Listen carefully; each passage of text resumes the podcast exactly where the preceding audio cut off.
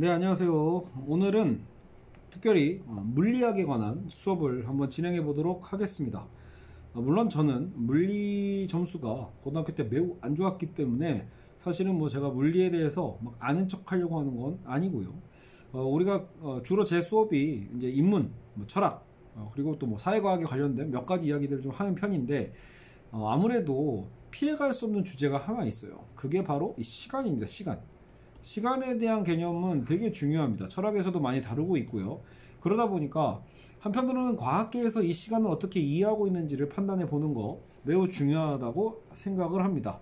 그래서 저도 작년에 나왔던 책인 것 같아요. 작년인가요? 어쨌든 카를로 로벨리라고 해서 시간은 흐르지 않는다라는 매우 재밌는 제목으로 책이 출간이 됐는데 실제로 여러분 이거는 어, 관심 있으신 분이라면 누구나 편하게 읽어보실 수 있어요. 무슨 뭐 제레미 다이아몬드처럼 엄청 두꺼운 뭐 500페이지짜리 책이 아니라 거의 문고본에 가까운 그래서 물론 그렇다고 빨리 읽히진 않는 것 같은데 한 200페이지 정도로 어, 작은 책입니다. 그래서 그리고 또 워낙 또 저처럼 전공자들이 아니어도 일반인들 대상으로 쓴 책이기 때문에 어, 충분히 차근차근히 따라가신다면 어, 굉장히 흥미로운 시간에 대한 굉장히 흥미로운 어떤 관점들을 어, 배울 수 있는 시간이 될 거라 생각합니다. 자 그러면 저는 어, 이번 이 시리즈는 굉장히 짧게 짧게 그냥 어, 처리를 하도록 할 건데요. 이 책 전체를 제가 다 이해하는 게 아니고 저도 여전히 잘 이해가 안 가는 부분이 있기 때문에 저는 일부만 다룰 겁니다. 이 책은 총 3부로 되어 있고요. 근데 그 일부가 기존 물리학계에서 바라보고 있는 시간에 대한 관점, 그것이 어떻게 변해왔는지에 대한 어, 부분을 다루고 있습니다. 그래서 일부의 제목 자체가 시간 파헤치기예요.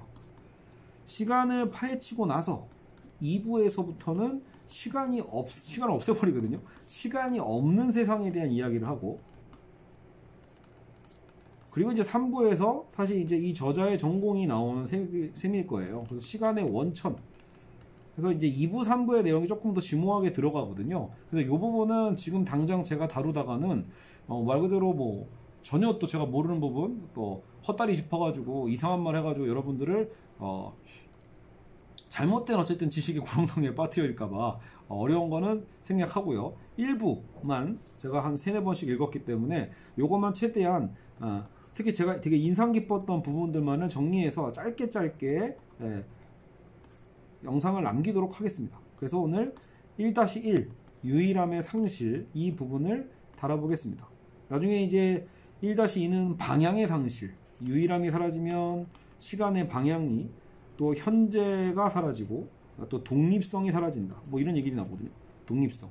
그리고 이제 시간의 양자 이러면서 1-5가 마무리가 되는데요. 어쨌든 오늘은 이 첫 시간으로 유일함의 상실편을 다뤄보도록 하겠습니다. 이런 기본적으로 시간 하면 우리가 생각하는 건 바로 절대적인 시간입니다. 뉴턴이 흔히 얘기하는 절대적 시간으로서 우리는 보통 시간 하면은 어 뭔가 시간은 실제하고 있지 않나? 이런 생각할 때가 있어요. 시간은 실제한다거나 혹은 뭐 시간이 실제하든 인간의 어떤 관계성에서 어, 어떤 인간의 어떤 사건의 흐름으로 보든 간에 중요한 건 우리는 시간이 굉장히 일정하다라고 생각은 하거든요. 어, 시간은 굉장히 일정하고 그러니까 우리는 항상 시간을 중심으로 해서 우리의 삶을 어, 재편을 한단 말이죠. 근데 그런 부분에 대해서 오늘 1-1은 시간의 가장 큰 특징 중에 하나가 바로 그 유일성, 시간의 유일성을 에, 음, 소고하는 거죠. 그 과정을 한번 우리는 지켜보도록 하겠습니다. 자, 그래서 시간 늦추기라고 시작을 하는데 말 그대로 자, 이 저자는 우리한테 제일 먼저 하고 싶은 얘기를 뭐로 얘기하고 냐면 시간이 하나가 아니란 얘기를 하고 싶은 거예요. 오늘 이 주제 핵심이 이거예요. 시간은 하나가 아니다. 시간은 다양하다. 시간이라는 건 다양하고 심지어 무한하다. 이렇게까지 얘기를 하고 있어요. 그러니까 우리는 하나의 시간에 살고 있는 게 아니라 정말 여러 시간에 살고 있다라는 거죠. 어, 제가 학생들한테 수업을 가르칠 때도 가장 많이 강조하는 건 이 근대와 현대의 변화거든요. 그래서 과학이라는 것도 뉴턴의 근대 물리학이 있고 현대 어떻게 보면 우리는 아인슈타인을 기반으로 한 현대 물리학이 또 있죠. 근대 물리학, 현대 물리학이 나름대로 그 구획이 상당히 크게 전환이 된단 말이죠. 그러니까 근대는 인간에게 인간 스스로가 어떤 진리를 찾을 수 있다는 가능성 속에서 어떤 절대성과 객관성을 중시하는 방식이었더라면 현대는 진리는 없거나 심지어 무한하다고 생각하면서 상대성과 주로 주관성에 대한 것들을 강조하는 시대라고 볼 수 있어요. 근데 그런 틀에서 물리학도 보면은 결국은 뉴턴의 물리학이 굉장히 객관적이고 어떤 절대적인 관점으로 그러니까 시간도 그렇게 다루고 있겠죠. 시간을 다룰 때도 객관적이고 절대적 시간의 개념으로 다루고 있다면 이제 현대 물리학으로 넘어오면은 그 시간은 이제 상대적이고 한편으로 또 주관적인 개념으로도 어, 생각될 수 있게 됩니다. 그러니까 아예 시간의 개념이 물리학적으로도 전환이 된다라고 보는 거죠. 그래서 우리가 만약에 머릿속으로 무슨 소리야 시간은 절대적이고 시간은 뭐 오직 하나밖에 없지 뭐 어떻게 시간이 여러 개야 라고 생각하신다면 여러분은 이미 근대 물리학의 틀 안에 갇혀 있다고 볼 수 있는 거죠. 하지만 우리가 전작 살고 있는 지금 21세기는 현대 물리학에 의해서 충분히 역동적으로 활용되고 움직이는 시대이기 때문에 시간의 어쨌든 상대성, 시간의 다양성에 대해서 충분히 우리는 어, 고민해 볼 필요가 있다라는 거죠. 현대를 살면서 정작 시간에 대한 인식은 되게 근대적으로 산다라는 건 한편으로는 되게 난센스한 느낌이 있잖아요. 자, 그래서 우리는 오늘 이 수업을 하고 있는 겁니다. 자, 그래서 유일함의 상실, 시간 늦추기라고 해서 자, 제가 이 그림을 왜 그렸냐면 이거는 지구 지표면이에요. 지구의 지표면에 가까우면 가까울수록 시간이 느리게 간다라는 거예요. 시간이 느리게. 이거 에베레스트 산이라고 합시다. 높은 산일수록 산 높이의 꼭대기에서 시간이 빠르게 흘러간다. 자, 이렇게 설명을 하고 있어요. 그러니까 저도 우스갯소리로 저희 아내한테 여보 우리 만약에 빨리 늙어가는 게 좀 두렵고 무서우면 우리 그냥 바닥에 붙어 있읍시다. 즉 누워서 자자치겠죠. 누워서 살자. 굳이 일어나서 빠릿빠릿하게 뭔가 이렇게 높은 곳에서 자꾸 지내려고 하면 그죠? 시간은 오히려 더 빠르게 흘러간다는 거죠. 노화가 빨리 증진되는 거예요. 그래서 차라리 조금이라도 안티에이징 하려면 어 최대한 바닥에 누워, 누워, 어, 누워 살면 시간이 느리게 가지 않겠냐. 우리는 조금이라도 더 어, 덜 늙지 않겠냐? 이런 얘기를 얼마 전에 했었거든요 이 책을 보면서. 물론 우리가 체감할 수 있을 정도의 그런 시간은 아닙니다. 네, 물론 그 그러니까 당연히 뭐 에베레스트에 살던 여기서 살던 아주 큰 차이 같은 건 없는 거죠. 하지만 지금 이 저자 같은 경우에 로벨리 같은 경우에는 정말로 음, 인터넷으로도 1000유로 정도 주면 충분히 정밀한 시계로 측정 가능하다고 하네요. 인터넷에서 살 수 있는 1000유로짜리 시계로 요즘은 정밀 측정이 가능해서 정말로 산에서는 시간이 더 빨리 가고 평지에서는 더 느리게 흐른다는 것을 확인할 수 있대요. 어, 이거 놀랐어요, 저는요. 예를 들어 이, 저자는 시계는 탁자 위에 놓았을 때보다 바닥에 두었을 때 솜털만큼 더 느리다. 이런 얘기를 하고 있죠. 결국은 여러분 산에서 사는 사람이 있다고 쳤을 때 나이가 같은 두 친구가 있는데 한 사람은 평지에 살고 한 사람은 산 위에 살아요. 수년이 지난 뒤에 평지에서 만약에 두 사람이 만나게 되면 어, 평지에서 살아온 친구가 살아온 시간이 더 짧아서 덜 늙어 있다라는 거죠. 네. 위에서 사는 친구는 더 많이 늙어 있겠죠. 그러니까요. 이거는 심지어 어, 이 평지에 살았던 친구의 시계 시간 자체가 느, 어, 느리게 흘러가고 있기 때문에 어, 거기에 있는 어, 식물들조차도 덜 자랐을 거다라는 거예요. 자, 여기서 이제 실제로 저자도 우리한테 묻죠. 믿기 힘드냐고. 예, 충분히 그럴 수 있대요. 하지만 세상은 그렇게 만들어져 있다라고 단호하게 이야기합니다.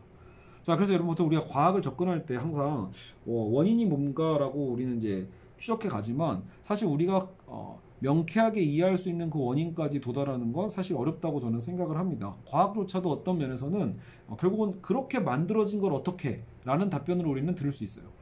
세계가 이미 이렇게 만들어져 있고 이런 원리로 움직이고 있는 거에 대해서 근데 왜 그런 원리로 움직여요? 라고 묻는 것은 어찌 보면은 불가능에 대한 질문이 아닐까라는 생각도 듭니다. 그래서 시간이 지연된다는 사실, 어, 이, 이 시간이 지연된다는 사실을 정작 우리는 아, 이 현재 2021년 7월 20일인데 우리는 21세기에 지금 이것을 생각하고 있다면 사실 한 세기도 전에 아인슈타인은 이미 알고 있었다라는 거죠. 심지어 측정하는 시계도 없이 예. 그래서 아인슈타인은 1879년생이네요. 어, 1879년에 태어나서 1955년까지 그렇죠? 우리나라 한국 전쟁 이후에 한 2, 3년 후더 살고 어, 그죠? 세상을 떴네요. 근데 아인슈타인은 결국 실제로 그때 이미 알고 있었다. 시간의 상대성에 대해서. 자, 그래서 어, 결국은 우리가 오늘도 본 것처럼 시간이 절대적이지 않고 상대적이라는 걸 보면서 우리는 분명하다고 생각했던 것들이 사실은 편견에 불과하다는 점을 깨달게 되는 것. 이게 되게 중요하다는 거예요. 예전에 우리가 한때 지구도 지구가 돈다 라고 하는 거 여러분 지금도 우리는 경험으로 느낄 수는 없죠. 지구는 분명히 돌고 있어요. 태양을. 하지만 우리가 경험하기에는 태양이 지구를 도는 것처럼 보인단 말이죠. 그런 것처럼 사실상 우리가 시간에 대한 인식도 어, 나는 어떻게 그렇게 경험할 수가 없는데 말도 안 돼라고 말할 수는 없다라는 거예요. 중요한 건 아, 팩트가 무엇인가인데 사실 시간도 분명히 예, 다양하다는 얘기예요. 시간도 분명히 느려진다라는 거. 그렇죠? 그, 그것이 팩트다는 거죠. 우리가 그렇게 보인다고 하는 게 중요한 게 아니라는 거. 인간의 경험은 한계가 있거든요. 그래서 인간의 경험으로 모든 걸 판단할 수 없고 그런 편견에서 벗어나야 된다는 얘기를 저자는 하고 있습니다. 아인슈타인이 중력을 연구할 때요. 중력을 연구할 때 태양과 지구가 태양이 있고 지구가 있는데 음, 서로 접촉하진 않잖아요. 지구와 태양과의 거리가 있죠. 접촉한 것도 아닌데 음, 중간에 그리고 아무것도 없는데 어떻게 서로를 끌어당기는 걸까? 어, 왜 서로 잡아당기는 걸까? 거기에 대해서 아인슈타인은 납득이 갈 만한 설명을 찾으려고 했대요. 그래서 태양과 지구가 직접 서로 끌어당기지는 않지만 양쪽 모두 둘 사이에 있는 그 무엇 뭔지는 모르겠지만 그 무엇에 의해서 어, 반응하는 게 아닌가라고 이제 추론을 하는 거죠. 그랬을 때 그 무엇은 뭐가 있을까요? 태양과 지구 사이에 있는 그 무엇은 결국 시간과 공간이다라는 거예요. 그래서 시간과 공간, 태양과 지구가 각자 주위의 공간과 시간을 변화시킨다고 생각을 한 거죠. 태양과 지구가 그 주변에 있는 시간과 공간을 변화시킨다. 그게 어떤 영향을 미치는 거예요. 마치 어떤 물체가 물 속에 잠기면 주변의 물이 팍 동시범과 함께 흐트러지잖아요. 그죠? 그러니까 어떤 물체가 물 속에 잠기면 주변의 물들이 막 흐트러지는 것처럼 시간의 구조가 변경됐을 때 모든 물체 운동에도 영향을 끼치게 될 거다. 그래서 그들이 서로를 향해 뭔가 당기는, 당기, 우리 서로 당긴다는 거 한편으로는 떨어진다라고 표현할 수도 있겠죠. 그리고 중력의 법칙처럼. 그죠? 서로 잡아당긴다라는 거. 지구로 잡아당기든 태양으로 잡아당기든 이것은 결국은 떨어진다죠. 시간의 구조를 변경한다는 건 그래서 무슨 의미인가? 앞에서 설명한 시간의 지연을 뜻한다. 시간의 구조를 바꾼다는 것. 시간의 구조가 변경된다는 건 결국은 어, 시간의 지연이고 모든 물체는 자기 주위의 시간을 더디게 한다. 자, 이거 되게 중요한 체크입니다. 결국은 왜 시간이 느려지지라는 우린 궁금증을 갖고 있는데 이미 모든 물체가 그런 특징을 갖고 있다라는 거예요. 모든 물체는 그 주변에 시간을 더디게 한다. 모든 자기 주변의 어떤 시간을 더디게 만든다는 거예요. 근데 그 물체는 클수록 그죠? 그러니까 지구도 어때요? 거대한 물체잖아요. 그러니까 그 물체가 크면 클수록 그 시간은 더 더디게 가겠죠. 그러다 보니까 평지의 시간은 더 많이 지연되는 거고 산이라는 거는 그만큼 지구의 중심과 멀리 떨어져 있으니까 그렇죠? 그래서 더 어, 빨리 상대적으로 시간이 빨리 지나가게 되는 것이겠죠. 자, 그래서 외국 우리는 중력의 법칙이라고 하잖아요. 물체가 떨어진다. 우리 사과가 보통 떨어지서 하죠. 사과가 이렇게 떨어질 때 이런 것도 결국은 시간의 지연 때문이다라는 거예요. 그죠? 이게 좀 저는 흥미롭더라고요. 예전에는 시간 개념 상관없이 저는 그냥 지구 안에 저는 심지어 핵이 막 그 자성 같은 걸로 끌어당긴다고만 생각을 했는데 한편으로는 여기서 시간 개념으로 해석을 하고 있는 거죠. 시간의 지연 때문이다. 결국 이 주변이 시간이 느려지기 때문에 여기는 시간이 느리고 여기는 빨라. 그러니까 빠른 곳에서 느린 곳으로 어, 물체는 움직인다라는 거죠. 그러니까 그러기 때문에 우주에는 물체가 떠 있다라고 표현하는 거예요. 왜냐면 여기에는 어, 그 차이가 없으니까 시간이 동일하게 흐르니까요. 예. 그리고 우주의 한가운데서는 모든 시간이 동일하죠. 그러니까 어쨌든 어떤 거대 물체의 영향을 안 받는다는 소리겠죠. 어떤 행성의 거대 물체의 영향을 받지 않고 시간이 동일하기 때문에 시간이 동일할 때는 결국은 우리 물체가 떠 있게 되는 거죠. 어디로 떨어질 필요가 없어지는 겁니다. 이렇게 이해할 수 있겠어요. 자, 그래서 여기 책에서는 이제 춤추는 만 명의 여신이라고 하는데 뭐가 만 명의 여신인가? 이건 그 시간을 상징합니다. 그러니까 여러분 기본적으로 천문학과 물리학은 시간의 순서에 따라서 일어나는 현상들을 이해하라는 아낙시 만드로스의 지침을 바탕으로 성장했다라고 해요. 자, 우리가 알고 있는 하늘을 연구하는 천문학 그리고 물리학은 기본적으로 뭘 베이스로 해요? 시간의 순서를 늘 베이스로 해왔어요. 당연하게 삼았던 거죠. 시간의 순서의 예, 변경을 당연한 전제로 깔고 연구를 해왔단 말이에요. 그래서 예를 들어 여러분 아까도 얘기했지만 뉴턴으로 시작했잖아요. 어, 뉴턴 뉴턴의 방식 역학의 기초죠. 역학의 기초였던 뉴턴도 그러, 그러했고 전자기장을 연구했던 맥스웰도 그러하고 슈레딩거 양자역학에 얘기했던 슈레딩거도 그랬다라고 얘기를 하고 있어요.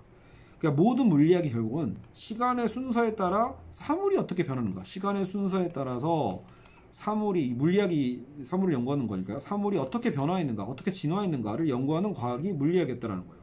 그만큼 시간의 순서는 매우 중요한 개념이고 그걸 근대 과학에서는 예, 뉴턴이 이제 t 문자 t로 우리가 시간을 예, 쓴단 말이죠. 근데 대체 이 t는 무엇인가? 우리가 시계를 가지고 측정하는 숫자 그 시간을 얘기하는 거예요. 예. 그 수많은 다양한 시간의 개념 속에서도 결국은 근대 물리학에서 말하는 이 t라는 시간은 결국은 시계를 가지고 측정하는 숫자다. 방정식들은 시계로 측정된 시간이 조금씩 흐르면서 사물이 어떻게 변하는지를 설명해 주는 거죠. 자, 근데 문제는 뭐냐면 과연 이 t 요 시, 이게 만약에 아까 시계로 잰 시간이랬잖아요. 시계로. 시계로 측정한다라고 했을 때 문제는 아까 시간이 정말 여러 개라면 대체 그 우리가 흔히 말하는 근대 물리학에서 이 물리학의 성과로 나왔던 그 시간의 t는 대체 어떤 t냐라는 거예요. 예. 시간이 유일무이하다면은 이 t는 문제될 게 없죠. 실제로 그래서 뉴턴은 유일무이한 시간을 봤기 때문에 과감하게 이 t라는 예, 숫자 기호를 써가지고 계산을 한 거거든요. 하지만 우리가 본 것처럼 여러 다른 시계가 다른 시간을 가리킨다면 t는 그 중에 무엇이겠냐라는 거예요. 결국은 어떤 시간이 t입니까 라고 묻는 것 자체가 의미가 없다라고 답변을 하고 있어요. 화자는요. 마치 영국의 화폐 스털링의 가치가 달러보다 더 정확한가요? 라고 묻는 것. 그러니까 쓸데없는 얘기죠. 우리 우리로 치면은 원화가 더 정확한가요? 달러가 더 정확한가요? 이상한 애초에 질문 자체가 말이 안 되죠. 비교치가 안 되니까요. 그죠? 물론 어떤 가치가 더 높습니까 라는 건 뭐 경제학적으로는 가능하겠지만 그죠? 어떤 원화의 어떤 그죠? 원화의 가치가 어떤 가치가 더 정확합니까? 정확하지 않습니까라고 묻는 거는 의미가 없거든요. 정확한 가치라는 건 없다라는 거죠. 그저 비교되는 것 뿐이랍니다. 비교 가치로서는 의미가 있겠지만 그러니까 시간이라는 것도 더 진짜에 가까운 시간은 없다라는 거예요. 시간 중에 야, 뭐가 더 원본이야? 이렇게 묻는 셈이잖아요. 야, 시간의 진짜는 뭐야? 시간의 원본은 뭐야? 라고 묻는 건 의미가 없다. 왜냐하면 서로에 대해 다 상대적이다라는 거예요. 상대적 시간밖에 존재하지 않는 셈이죠. 문제는 시간이 그래서 딸랑 두 개만 있는 게 아니라 거의 군대에 가까운 엄청난 군단에 가까운 무한에 가까운 시간이 이미 있다. 자, 그래서 보통 물리학에서는 어, 특별한 시계가 특별한 현상 속에서 측정한 시간을 우리는 어떤 고유 시간이라고 하는데 모든 시계는 자, 시계는 이미 무한에 가깝다고 했잖아요. 그러니까 모든 시계는 각자의 고유 시간이 다 있겠죠. 세상에서 일어나는 모든 현상에도 고유 시간과 고유의 리듬이 있다는 거예요. 고유의 시간과 고유의 리듬. 자, 벌써 그러니까 아리송해집니다. 그럼 우리가 살아가는 세계가 하나의 시간이 아니라 정말 다양한 시간으로 되어 있고 그 시간들은 모든 현상에 속해 있기 때문에 그 모든 현상마다 그 고유의 시간과 고유의 리듬이 있다라는 거죠. 그러니까 제가 지금 어, 느끼고 있는 어떻게 보면 누리고 있는 시간과 어, 말 그대로 다른 공간에서 누리고 있는 사람들의 시간이 엄연히 다르다라는 거. 그래서 아인슈타인은 심지어 그 두 시간의 차이를 구하는 방법도까지도 가르쳐 줬대요. 아, 그 괜히 천재가 아니죠. 아, 측정도 할 수 없었던 그 시대에 어떤 각자의 시간의 차이까지도 계산할 수 있게끔 예, 식을 만들어 줬던 셈이에요. 알겠죠? 아까 공식을 보니까 이렇게 되어 있네요. 아까 예를 들어 탁자 탁자의 시간과 왜 바닥의 시간의 차이를 만약 계산해 본다면 이렇게 쓸 수 있대요. 탁자의 시간과 바닥의 시간의 차이 요건 어떻게 구한다? 보면은 GH 퍼 어, 이렇게요. 어. 잘 읽는 법도 헷갈리네요. C는 빛의 속도를 얘기하고요. 어, 빛의 속도. 그리고 G는 여러분 중력 가속도죠. 어, 중력 가속도고 H는 탁자의 높이고요. 그러니까 중력 가속도와 탁자의 높이를 곱하고 그것을 C의 제곱과 T는 바닥이거든요. 바닥을 기준으로 해서 이걸 곱한 걸로 나누면 그것이 차이다. 이렇게 얘기를 하고 있죠. 이거는 뭐 저한테는 머나먼 얘기고요. 일단 저에게 오히려 이 내용이 더 중요하니까 충격적인 거 어쨌든 시간이 다르다라는 거그 자체가 충격적인 거죠. 그래서 세상이라는 건 어떤 사령관의 구령에 맞춰 움직이는 군부대 대형처럼 균일한 게 아니라는 거예요. 서로에게 끊임없이 서로가 상대적으로 영향을 끼치는 사건들이 막 그물처럼 얽혀 있는 그게 우리의 세계고 우리의 시간이라는 거예요. 그래서 어, 어찌 보면 이것이야말로 아인슈타인의 일반 상대성 이론에 그려진 시간의 모습이다. 일반 상대성 이론. 원래 여러분 그 아인슈타인은 그 상대성 이론에서 특수 상대성 이론을 먼저 어, 만들었고 일반 상대성 이론을 나중에 했잖아요. 그래서 특수 상대성 이론에 나왔던 것 중에 그게 이제 그거죠. 속도. 시간이 빠르면 빠를수록 느려진다는 거. 이제 그 속도에 대한 이야기를 했었고 일반 상대성 이론은 이제 중력에 대한 얘기를 한단 말이에요. 아까처럼 물체에 가까우면 가까울수록 그러니까 그 물체가 아, 물체에 가까울수록 시간은 느려진다. 이런 차이가 있죠. 여기는 속도가 빨라질수록 시간이 느려지고 일반 상대성 이론에서는 중력. 그래서 뭔가 물체에 가까울수록 어, 강한 중력에 이끌릴수록 속도가 느려지는 그런 특성을 제시해냅니다. 자, 물리학은 사물이 시간 속에서 어떻게 진화하는지를 설명하지 않는다. 모든 사물이 각자의 시간 속에서요. 알겠죠? 하나의 동일한 시간 속에서 어떻게 진화하는지가 아니라 결국 물리학은 모든 사물이 각자의 시간 속에서 어떻게 진화하는지 시간들이 서로 어떻게 다르게 진화하는지를 설명하는 게 물리학이다. 라고 얘기를 하고 있죠. 결국은 지금까지 보면 우리는 뭘 알 수 있겠죠? 시간은 첫 번째 층인 유일함을 상실했다. 알겠죠? 시간은 단 하나입니까? 라고 했을 때 기본적으로 우리는 상식적으로 어, 유일함 유일한 시간 아니었나? 라고 우리는 시작을 했어요. 하지만 그것은 근대 물리학의 틀에서만 유일할 뿐이지 이미 아인슈타인의 상대성 이론으로 넘어오는 순간 결국은 시간은 유일하지 않다. 오히려 다양할 뿐더러 수많은 어, 시간을 갖고 있다라는 거. 그래서 모든 장소의 시간은 다른 리듬과 속도를 갖는다라는 거. 다양한 리듬의 춤 속에서 세계의 사건들이 얽히고 있고. 그죠? 그만큼 우리는 거대한 어쨌든 시간의 어떤 그죠? 이 다양성과 어, 유일성의 해체를 우리는 확인할 수 있다라는 겁니다. 아시겠죠? 자, 그래서 오늘은 이렇게 짧게 한번 첫 번째 시간을 마무리해 보겠습니다. 제가 다양한 수업을 함께 하고 있기 때문에 오히려 이거 하나 붙잡고도 너무 길게 가면 저도 이해가 안 가고 저도 실수를 많이 할 것 같기 때문에 오늘은 딱 그 포인트. 알겠죠? 아까 우리가 뭘 봤죠? 어, 지표면이 있고 산이 있는데 산 위에는 시간이 빨리 가고 어, 지표면 붙어 있을수록 시간은 느리게 간다라는 그 특징. 그래서 시간의 유일성이 해체되는 것을 우리는 확인해 봤습니다. 그래서 결국은 분명히 우리는 오늘날의 과학 이론으로 물리학 이론으로 확인할 수 있는 거죠. 어쨌든 아주 작은 변수인지 모르겠지만 느껴질지 모르겠지만 어, 우리는 어, 난 늙고 싶지 않다라고 하면은 최대한 바닥에 붙어서 어, 누워 계십시오. 그렇죠? 그게 일단 오늘 첫 시간의 핵심인 것 같네요. 그래서 이제 두 번째 1-2에서는 자 이제 유일함을 상실시켰다라면 이제 시간의 그 방향성 이제 거기에 대한 부분을 어, 방향의 상실 그걸 다루게 되겠습니다. 오늘 첫 시간은 여기서 마무리하도록 하겠습니다. 수고하셨습니다.